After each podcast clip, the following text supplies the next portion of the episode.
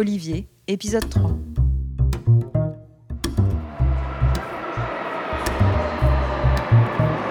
Embarqué. C'est un lieu dans les Pyrénées qui s'appelle euh, les lacs de Vénasque. En gros, c'est euh, des lacs qui sont dans les Pyrénées, tout près de la frontière espagnole. J'ai découvert les Pyrénées il n'y a pas très longtemps. J'aime beaucoup la rando, déjà. En plus de ça, vu que, donc, je te racontais tout à l'heure, moi j'ai grandi plutôt littoral, donc la, la plage, euh, la mer, pas beaucoup de montagnes en Bretagne. Et du coup, j'ai. Mais de l'escalade, du coup. Voilà. Ah oui, il y a un peu d'escalade, euh, mais c'est des petites falaises, quoi. Ouais. Mais donc, du coup, j'ai toujours euh, aimé les grands espaces, quoi. Les grands, les grands parcs, euh, la montagne, les lieux un peu isolés comme ça. Il y a un, comment dire, il y a un sentiment que tu peux aller chercher que après avoir fait une bonne grosse journée de rando ou même plusieurs jours de rando.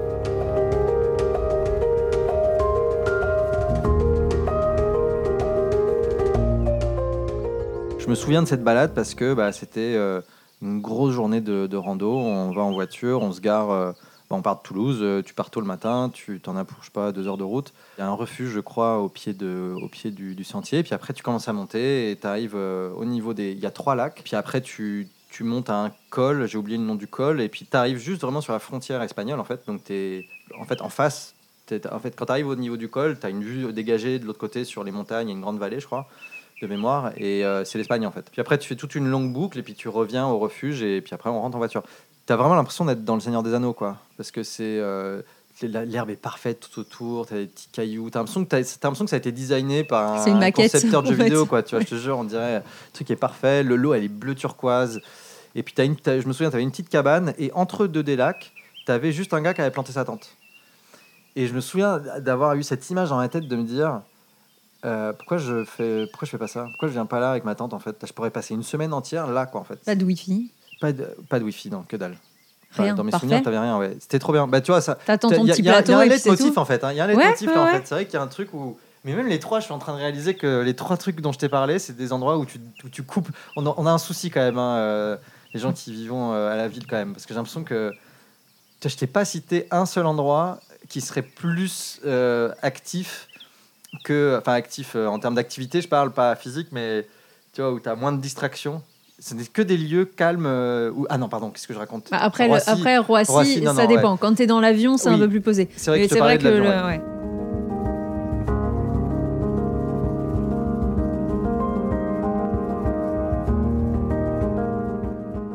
Une des raisons pour lesquelles les gens ont tendance à se sentir bien, tu vois, assez naturellement quand ils vont en forêt ou euh, en pleine nature, c'est que c'est un peu une sorte d'héritage génétique qu'on a. C'est que, tu vois, tu vois, toi, je parle ou pas? Tu avais lu ce truc-là? C'est que euh, parce que, tu vois, pendant euh, des centaines de milliers d'années, nos ancêtres, bah, ils vivaient pas dans des villes, donc les, on va dire que le, le- les formes des constructions humaines elles sont très neuves dans l'histoire de l'espèce.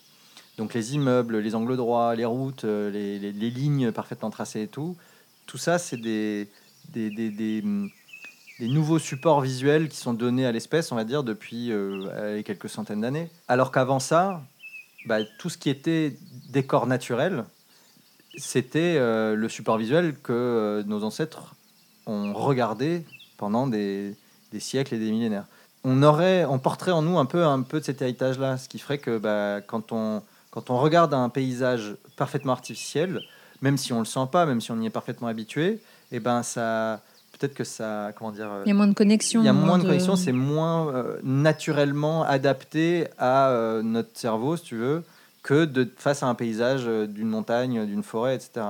Donc il y avait un côté euh, presque, tu sais, je me disais, putain, on est en France, quoi. Genre, on- il y a, il y a ça, il y a ces endroits-là en France. Donc il y avait un côté où je me disais, mais on a quand même, on a quand même énormément de trucs chouettes, euh, tu vois, euh, dans notre euh, pays, en tout cas en métropole.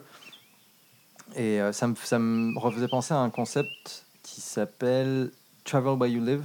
J'avais découvert ça avant le Covid et je pense que suite au Covid, c'est encore plus un truc à la mode. Le concept de Travel Where You Live, en gros, c'est faire comme si tu allais faire un gros voyage, comme si tu allais à l'autre bout du monde. Mais en fait, tu vas à une heure de chez toi. J'y vais pas comme si je partais un week-end en Bretagne avec mes potes en bagnole. Non, j'y vais en mode, bah, je vais trouver une auberge et puis je vais euh, crécher dans un truc ou s'il faut, je vais me trouver un, un, un couchsurfing où j'y vais, hein, je vais, je vais découvrir le truc. Ou alors, je vais, euh, là on revient sur les Pyrénées, bah, je vais aller euh, me faire les Pyrénées euh, plutôt que d'aller à l'autre bout du monde faire une balade dans une grande montagne. Bah, en fait, on a des trucs géniaux en bas de chez nous. Quoi. Et puis qui ressemble vachement en plus à plusieurs Et- endroits exactement, dans le monde.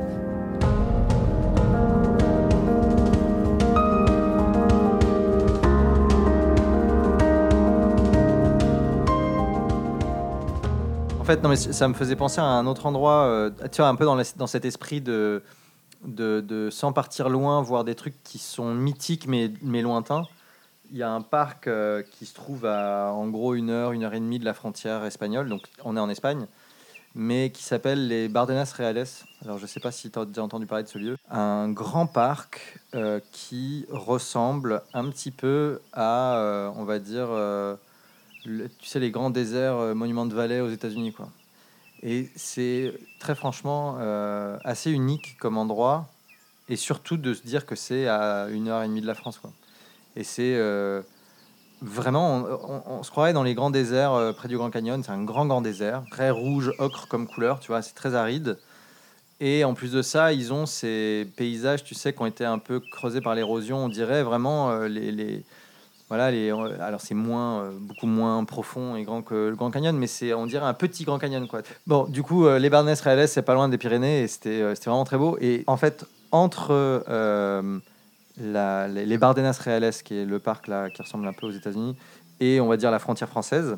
Donc, si jamais des, gens voulaient aller au, au Bardenas Reales, sur la route, en gros, entre les deux, il y a un autre parc qui est, je veux dire, vraiment magnifique. On est dans les Pyrénées. Et ça s'appelle euh, Sierra des Guara, des Guara, G-U-A-R-A.